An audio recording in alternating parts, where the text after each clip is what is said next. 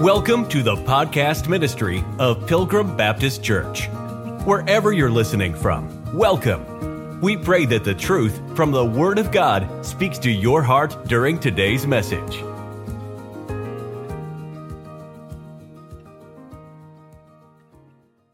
Romans chapter number 5, we're in verse number 13. We hit a parenthesis in the beginning of uh, verse 13, and that parenthesis will end uh, at the end of verse number 17.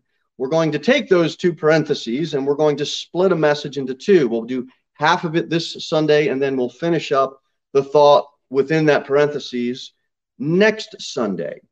We'll start reading in verse 12. We preached on this last week, so we'll read it and we'll go right into 13. Wherefore, as by one man sin entered into the world, and death by sin, and so death passed upon all men, for that all have sinned.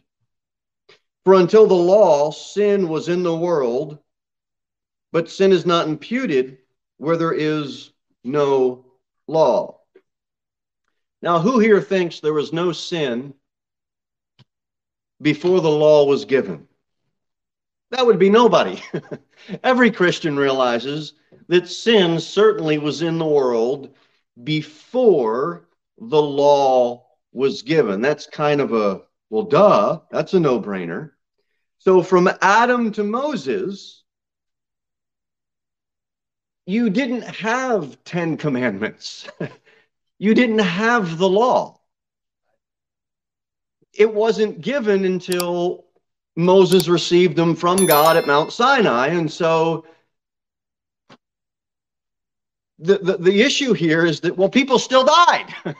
they didn't have the law to break, but they still died. Why? Well, we're going to be addressing that this morning. I think you all know the answer. The bottom line is because of sin. And you also see something else in this verse, and it says, But sin is not imputed when there is no law. Why was sin not imputed? It's kind of hard to hold something against somebody that wasn't spelled out to them. You know, as parents, your children, you don't have a rule until your children do something wrong, and then you got to make up a rule. By the way, we're not doing this anymore. And if you do that, here's the consequence. Okay?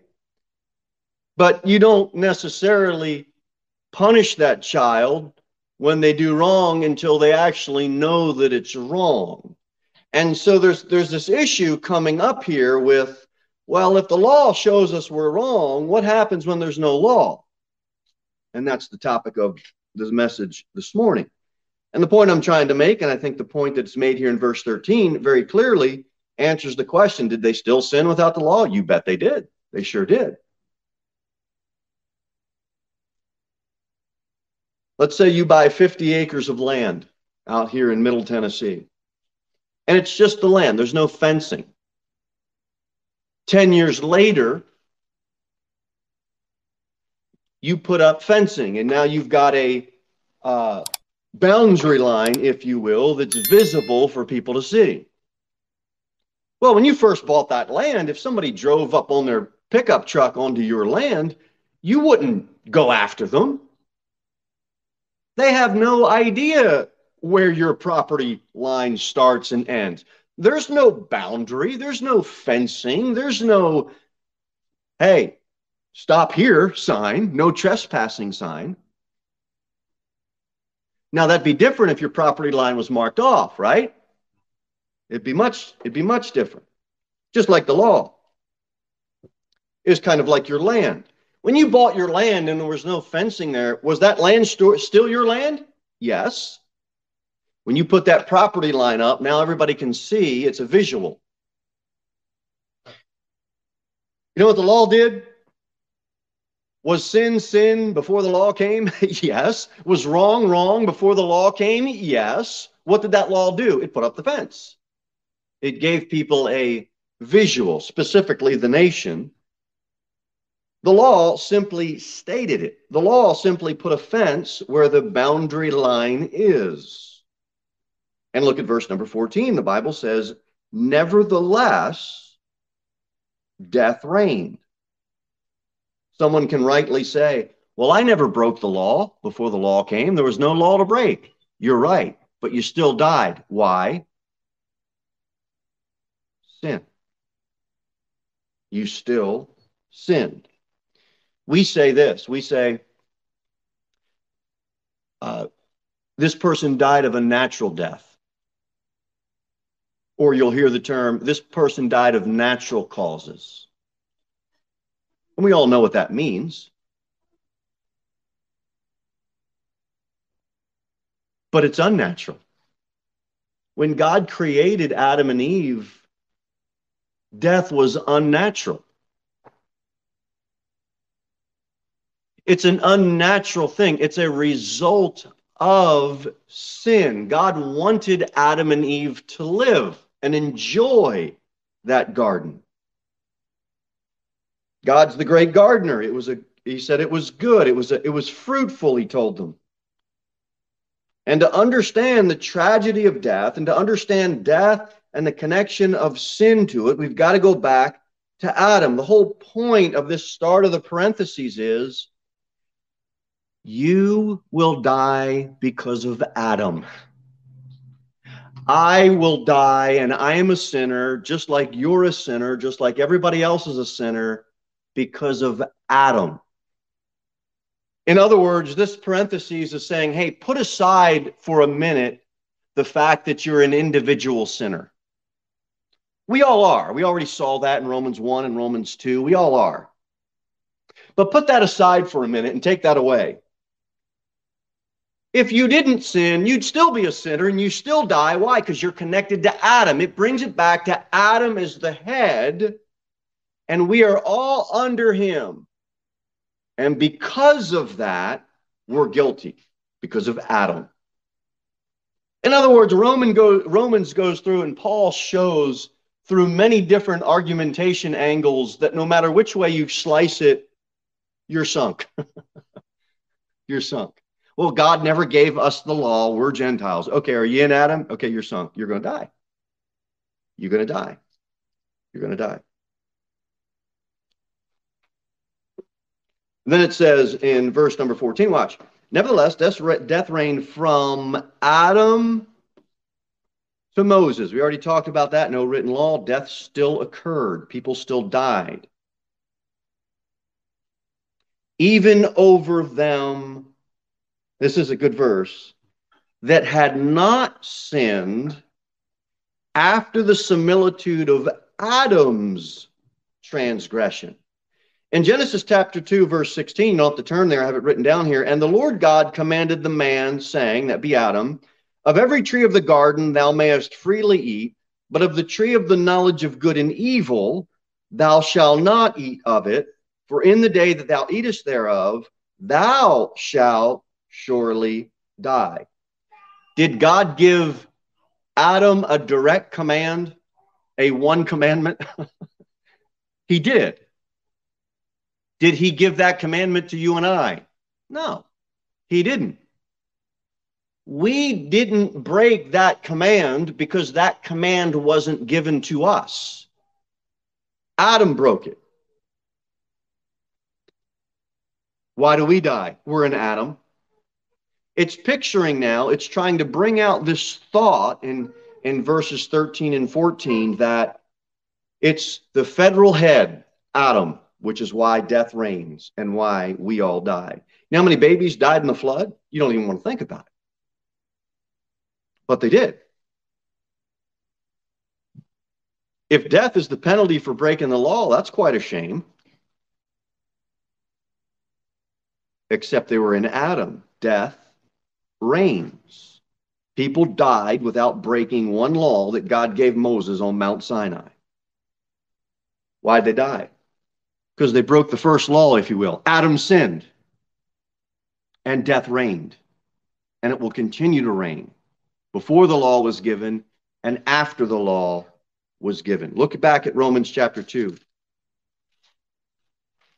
Romans chapter 2, look at verse number 14. The Bible says, For when the Gentiles,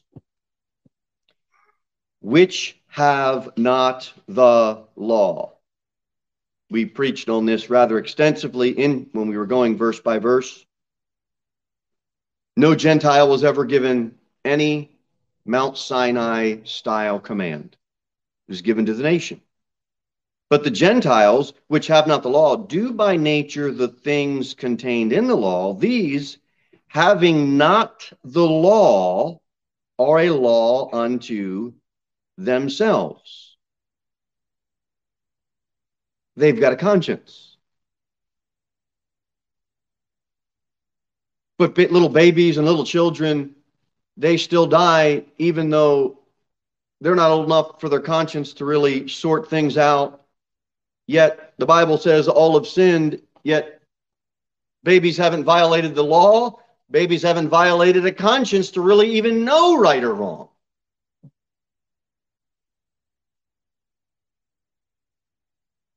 How do you connect the dots with that?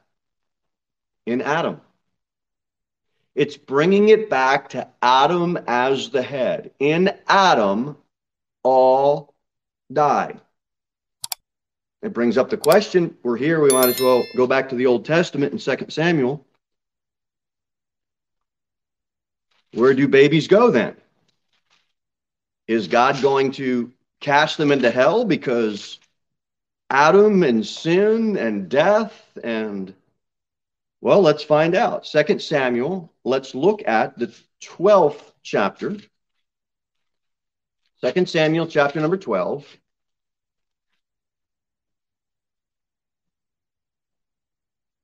Bad news with David and Bathsheba, and then a child is born out of that relationship. And in 2 Samuel chapter number 12, look at verse number 15. And Nathan departed unto his house, and the Lord struck the child that Uriah's wife bare unto David, and it was very sick. We all know where we're at. David, Bathsheba, out of wedlock, a child is born. That child now, we see very clearly, is sick, very sick. David therefore besought God for the child, and David fasted and went in and lay all night upon the earth. I'd say we all would agree and probably do the same thing. Look at verse 18. And it came to pass in the seventh day that the child died. And the servants of David feared to tell him that the child was dead. For they said, Behold, while the child was yet alive, we spake unto him, and he would not hearken unto our voice. How will he then vex himself if we tell him that the child is dead? In other words, hard enough time dealing with a very sick child, and even harder time dealing with your child that dies. Go down to verse number 22. Watch what it says. And he said, while the child was yet alive, I fasted and wept. That's what David's saying. For I said, Who can tell whether God will be gracious to me that the child may live? But now he is dead. Wherefore should I fast? Can I bring him back again? He's in great sorrow over this. He's asking the question that we all know the answer to Can I bring the child back to me? Of course he can't. That child's dead. That child's not coming back. That child's not going to see. David is not going to see his child on the earth. The fasting's over. The praying is over. The child's dead.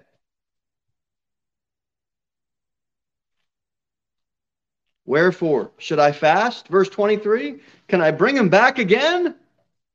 I shall go to him.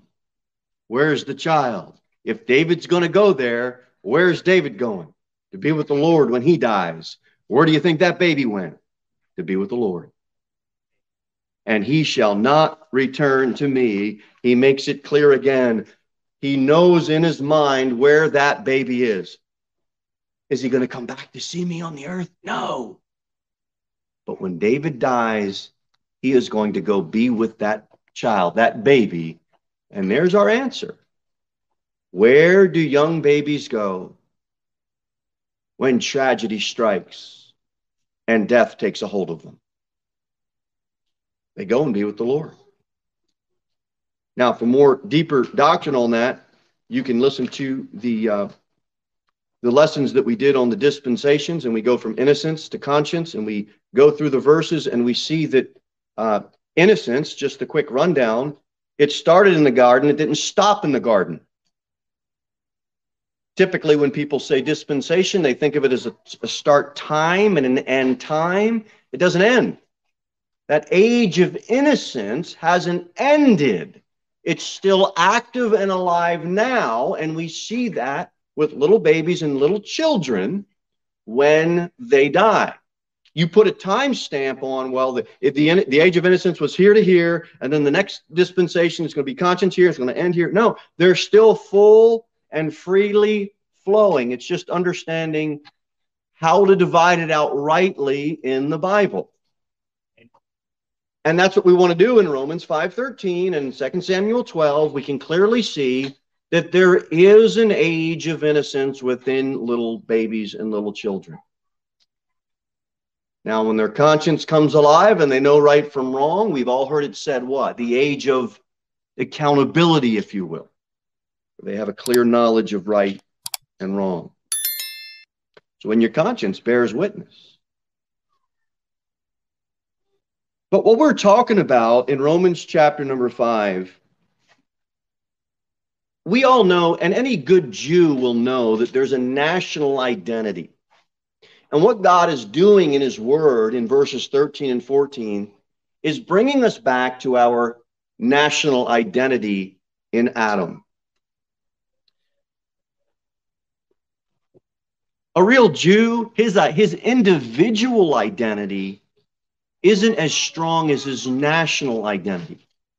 If you were to go to a third world country and you were to see an individual in one tribe be murdered,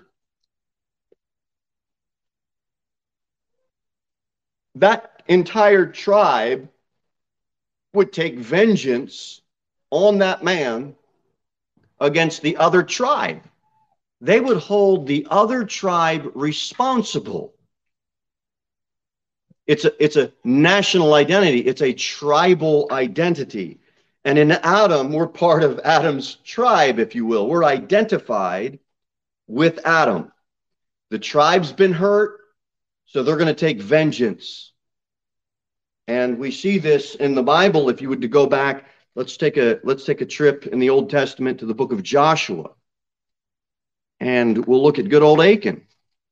Except he wasn't that good. Let's start in Joshua 6.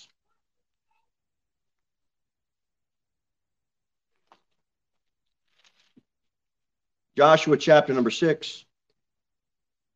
Uh, they're going to conquer some land.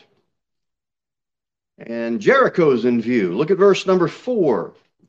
The Bible says in Joshua 6, verse 4, and seven priests shall bear before the ark seven trumpets of ram's horns. And on the seventh day ye shall compass the city seven times, and the priests shall blow with the trumpets, and it shall come to pass that when they make a long blast with the ram's horn, and when you hear the sound of the trumpet, all the people shall shout with a great shout, and the wall of the city shall fall down flat, and the people shall ascend up every man straight before him. God gives some pretty good detail here. Like, what if they just did a, a short blast?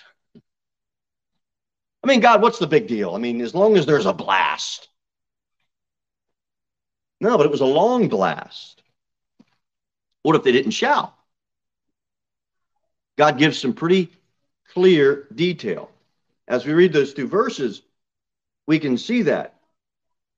And look at verse number 18. God's given all these, these instructions. Well, why do we got to do this for six days? Why can't we go around seven times the first day? Let's just get it over with, God. We have in our mind a better idea on how to do things. And if you're a parent, you can relate to that. Here's what we're going to do today. Well, why don't we do it this way? Just be quicker and easier. Well, because you asked that question, that's why we're doing it this way, okay? God gave them detailed instructions on how he wanted it to be done. Matter of fact, back in Joshua 1, he said, if you don't follow the commands and hearken unto all the words that I command, he said, you're, you're going to die. Look at verse number 18. Watch who is held responsible. And ye, in any wise, keep yourself from the accursed thing, lest you make yourselves accursed when you take of the accursed thing and make the camp of Israel a curse and trouble it. I'm bringing this out because God told they're going to conquer Jericho.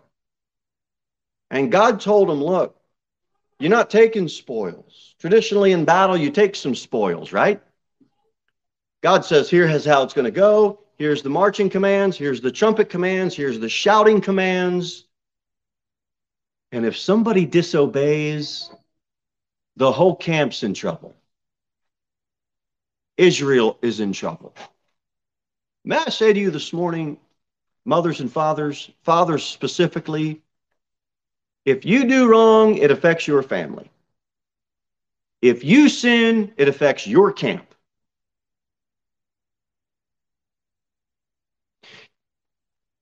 If I sin, it affects my family and it affects Pilgrim Baptist. If you sin, it affects your family and it, and, and it affects the camp of Pilgrim Baptist, if, for lack of a better term. It does. Don't do wrong. Don't. Now, we were out in tech last night, and it wasn't but 10 minutes before the police came and said, uh, You can't be here. Now, I can either start getting ornery with the officer and make the newspaper and get blown up on YouTube and have some social media likes. Yeah, yeah, yeah. But really, the bottom line is when all the smoke settles, the bottom line would be yeah, that preacher broke the law. He's trespassing on somebody's property. And you know who that affects? You, us.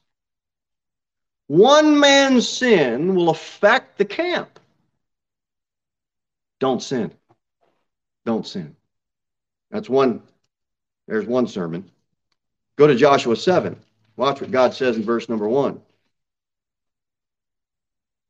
But the children of Israel committed a trespass in the accursed thing, except the children of Israel didn't, except they did. Why?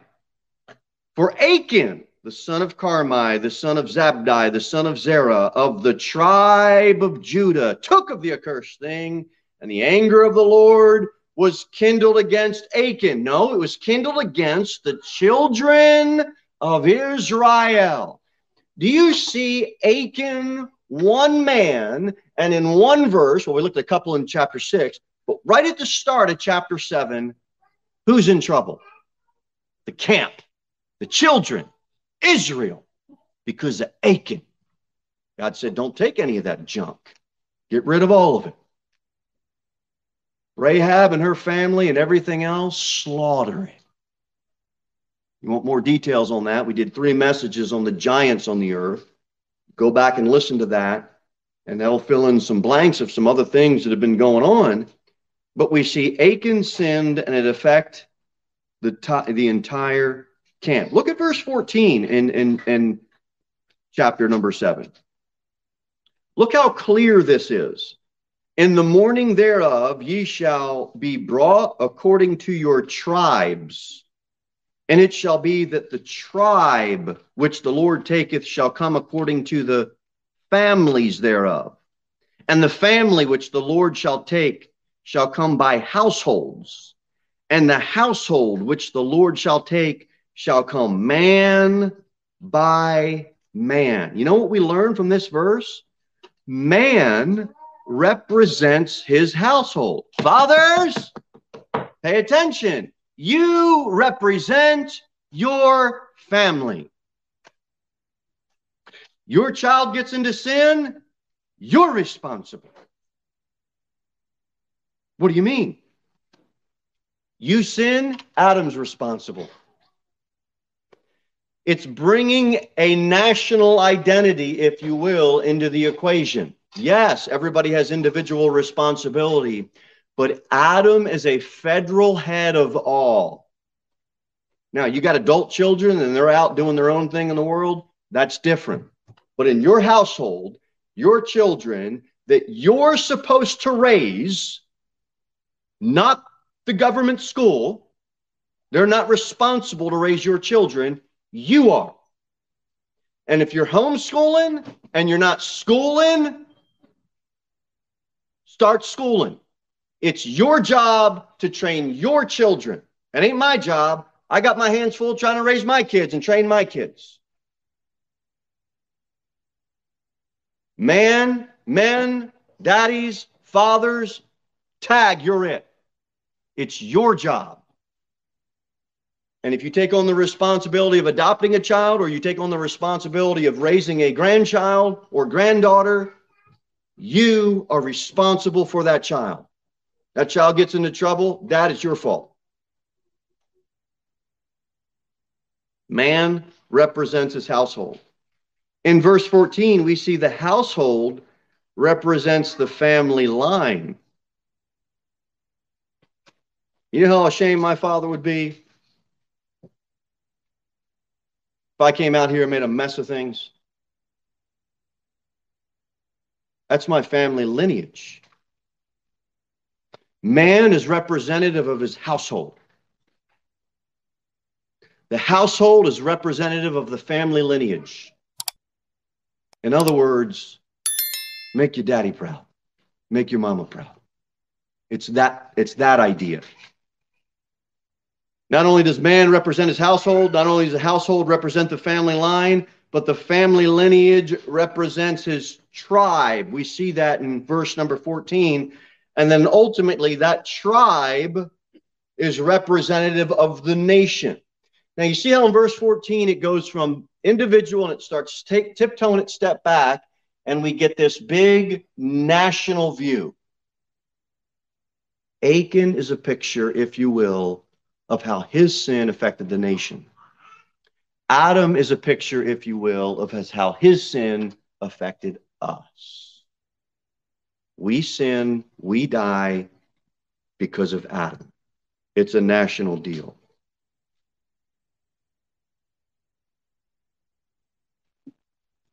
Look at verse number 19 of Joshua 7. Sad day.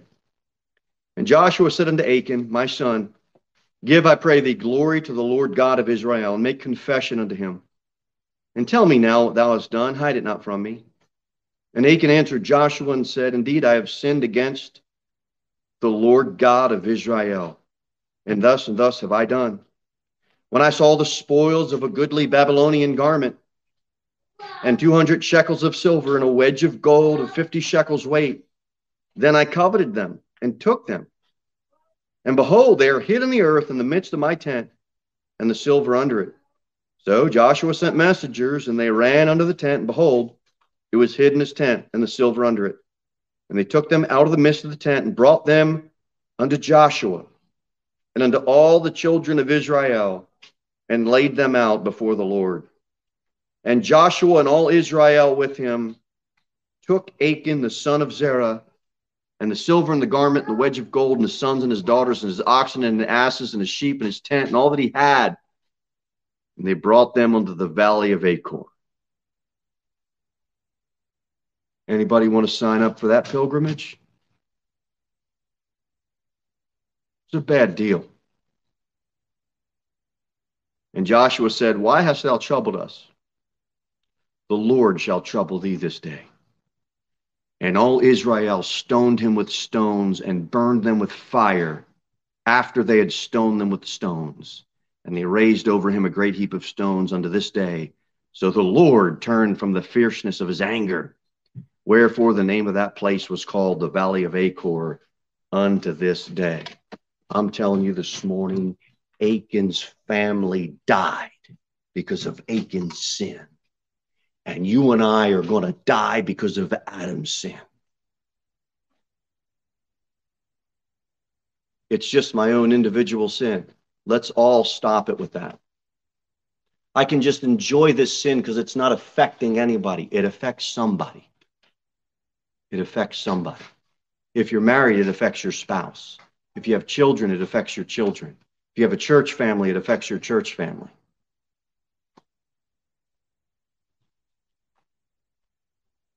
You don't just inherit from Adam the tendency to sin, you inherit from Adam sin.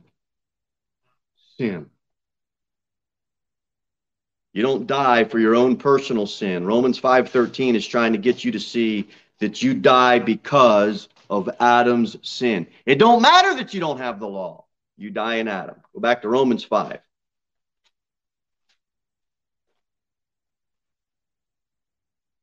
Romans chapter number 5, we're in 14. So we see, nevertheless, death reigned from Adam and Moses, even over them that had not sinned after the similitude of Adam's transgression. We talked about that. Who is the figure of him that was to come? People say it's not fair. How can one sin from Adam? Why am I responsible for that? That's just not fair. It may not seem fair, but there is hope. You can escape from your hopeless situation.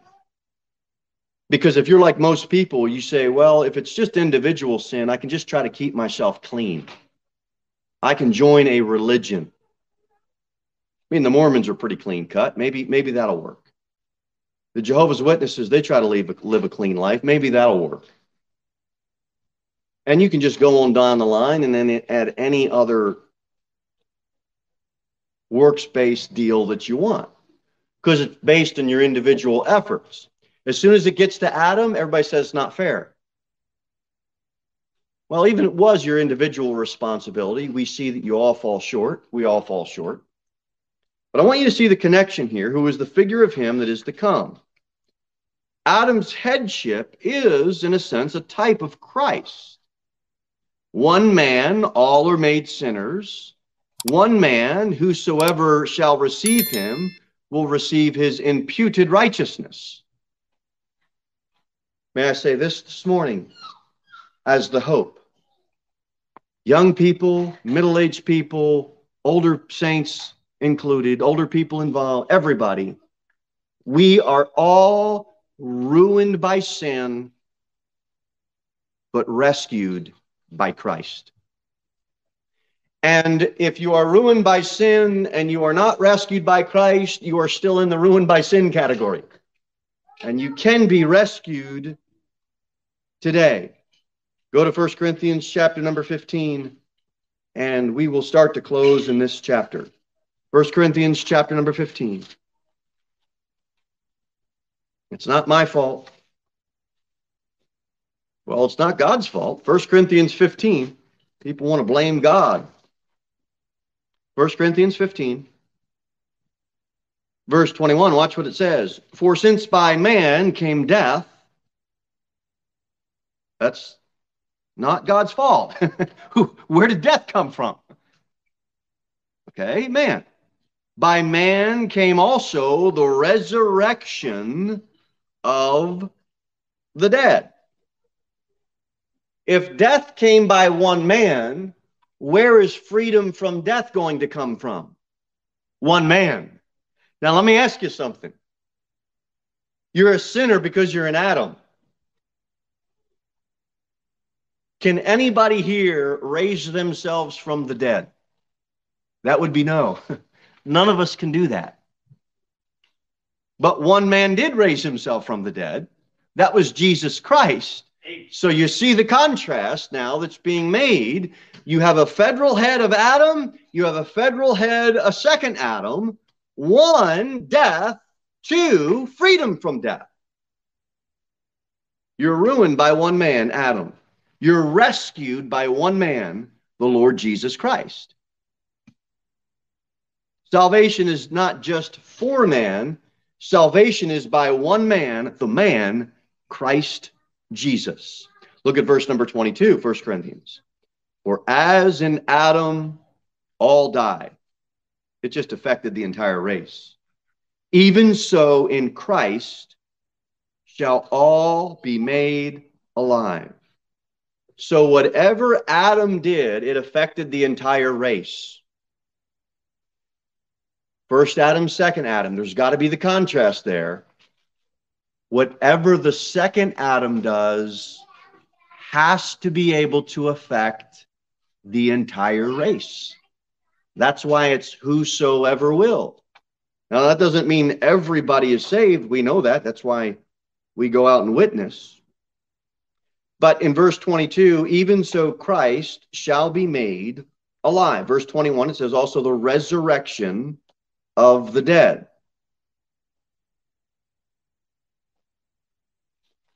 People talk about there was the big uh, the big thing by Tony Robbins back in the late 80s and early 90s was personal power. If you get these personal power tapes, you're good. I mean, you'll make it. And then you have the power of positive thinking, you have the power from within. It all comes from a source, a false source, which is yourself. There was only one man that had the power, that had the personal power, that had the power from within, that raised himself from the dead, and that was the Lord Jesus Christ. One man death, the other one freedom from death.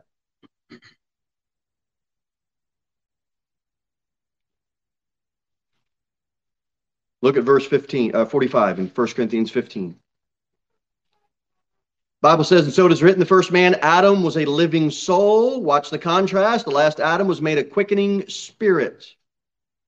Howbeit, that was not first, which is spiritual, but that which is natural, and afterward, that which is spiritual. Look at verse 47. The first man is of the earth.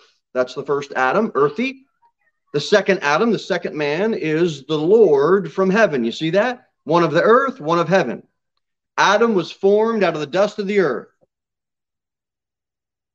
Second Adam conceived of the Holy Ghost. First Adam was created in the image of God. He was free from all bias of wrong, yet he sinned. The second Adam, harmless, undefiled, separate from sinners, made higher than the heavens, never sinned. The first Adam was tempted and was conquered by that temptation. The second Adam, the Lord Jesus Christ, was tempted. He triumphed over that temptation. We can have one of two heads. First Adam, character of selfishness, a character of personal ambition, a character of unbelief.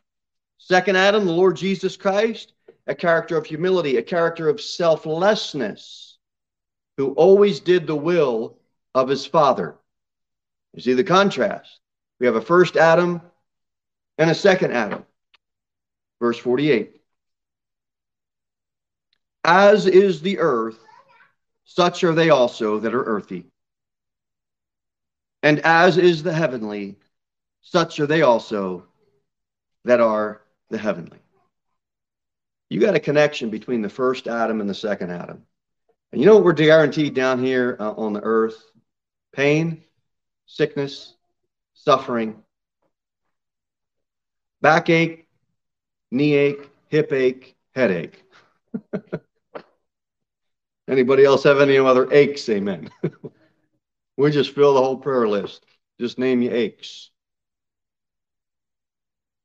Just don't be an ache in.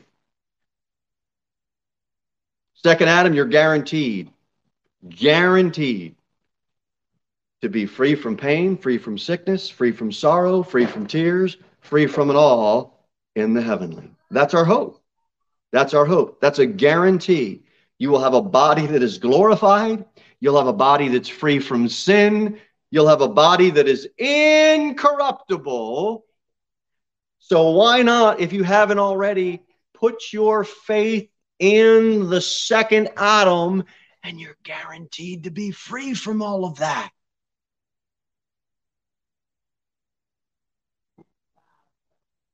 You say, My mind's so whacked out, I don't know what to do.